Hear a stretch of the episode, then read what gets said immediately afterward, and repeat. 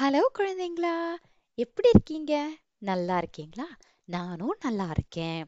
இந்த சேனலுக்கு இன்னும் சப்ஸ்கிரைப் பண்ணலைன்னா உங்கள் அம்மா அப்பாவை கண்டிப்பாக சப்ஸ்கிரைப் பண்ண சொல்லுங்கள் சரியா?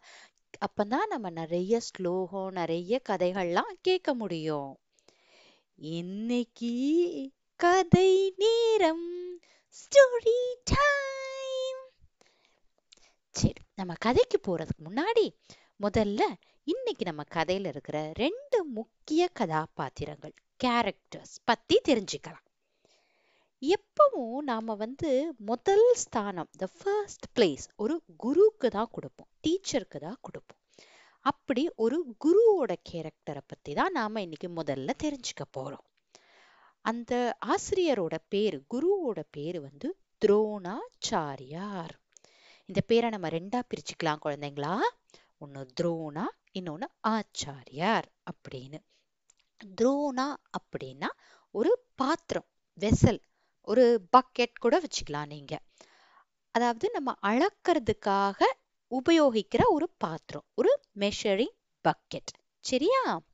ஆச்சாரியர் அப்படின்னா குரு. சாதாரண குரு ஆச்சாரியார்னு சொல்ல மாட்டாங்க.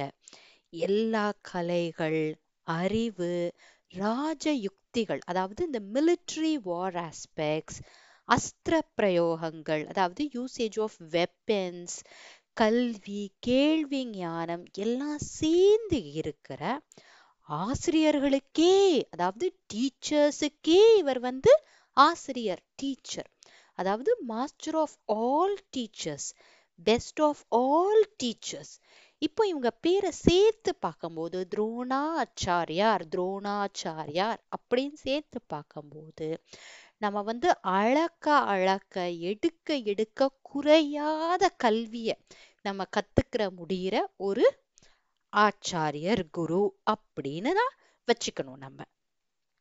சரி இப்போ இவங்க வந்து யாருக்கு குருவா இருந்தாங்க? யாருக்கு டீச்சரா இருந்தாங்க அப்படின்னா அந்த ராஜ்யத்தோட கிங்டமோட இளவரசர்களுக்கு பிரின்ஸுக்கெல்லாம் இவங்க வந்து பாடம் சொல்லித்தர குரு. பிரின்ஸாச்சே அடுத்து அவங்க வந்து கிங் ஆவாங்களே. அந்த ராஜ்யத்தையே அவங்க ஆளணுமே ரூல் பண்ணணுமே. அப்போ அதற்கு தேவையான எல்லா ஸ்கில் செட்டும் அவங்களுக்கு வேணுமே. அதை எல்லாத்தையும் சொல்லித்தர்ற குரு ஆச்சாரியர் துரோணாச்சாரியர் துரோணாச்சாரியார் அப்படின்னு சொல்லுவாங்க. சரியா? இந்தியன் கவர்மெண்ட் வந்து இவங்க மேல ஒரு அவார்டு வச்சிருக்காங்க.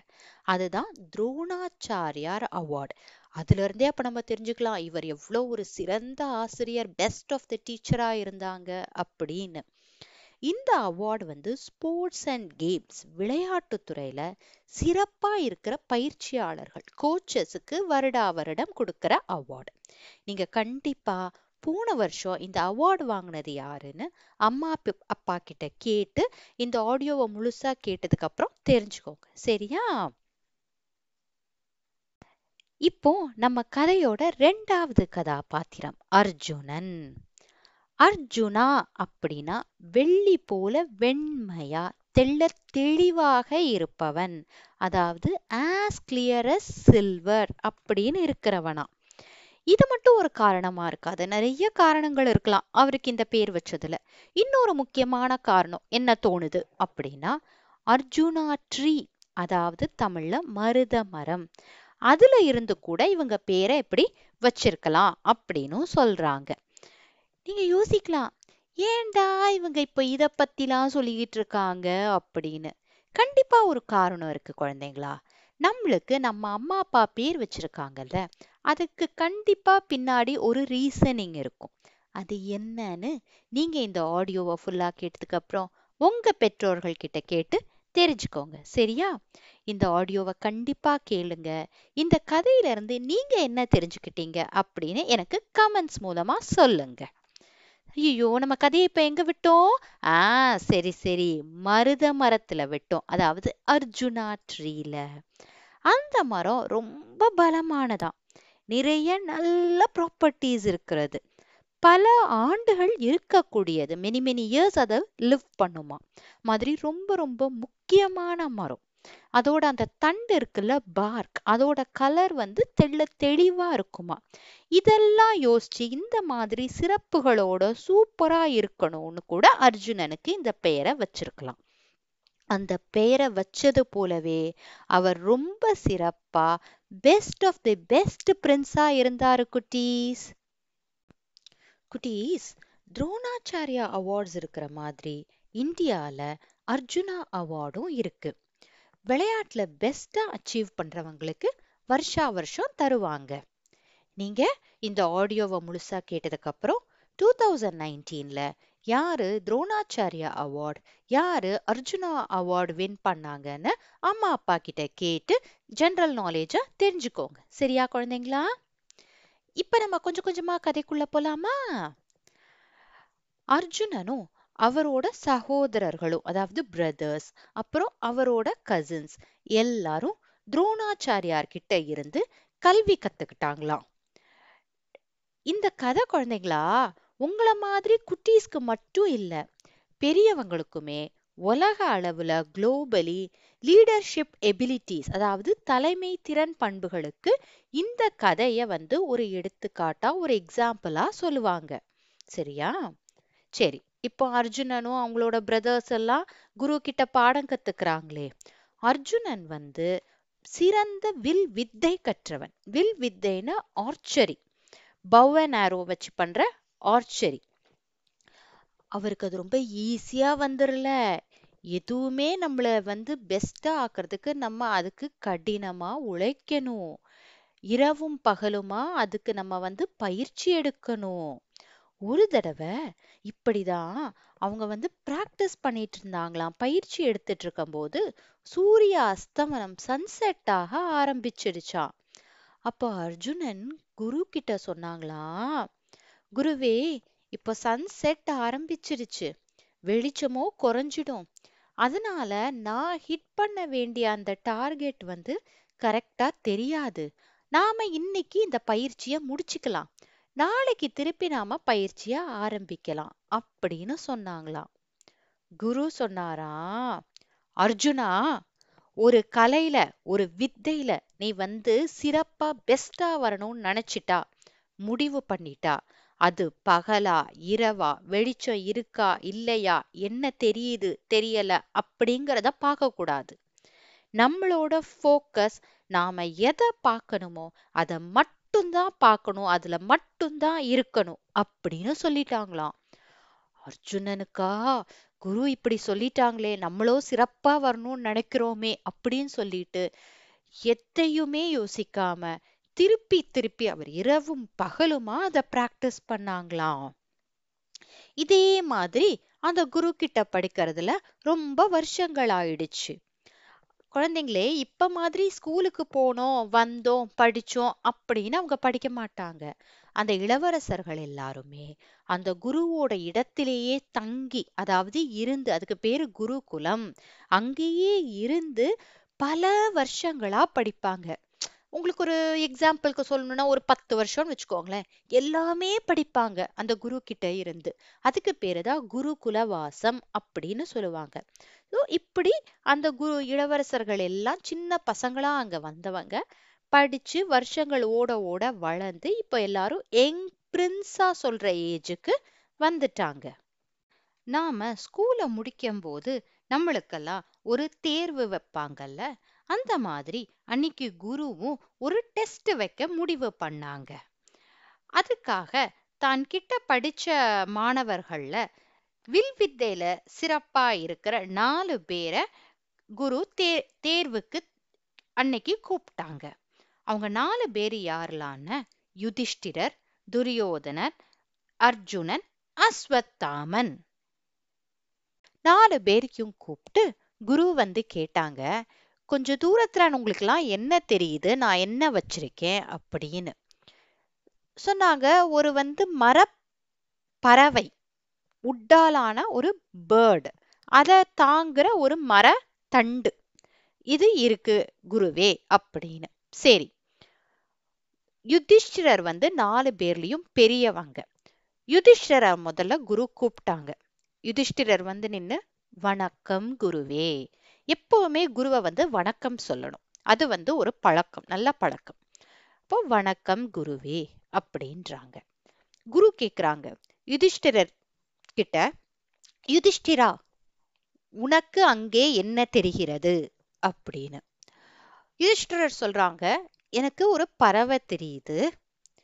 பறவை வந்து மரத்துக்கு பக்கத்துல இருக்கு. வானம் தெரியுது குரு. அப்படின்னு.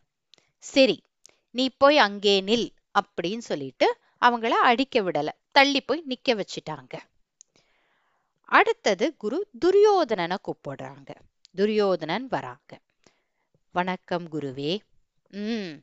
துரியோதனா உனக்கு அங்கே என்ன தெரிகிறது? அப்படின்னு கேக்குறாங்க. துரியோதனன் பார்த்துட்டு பறவை பறவையோட இறகு அந்த பறவை உக்காந்துருக்கிற அந்த பிரான்ச் இதெல்லாம் தெரியுது. அப்படின்னு சொல்றாங்க.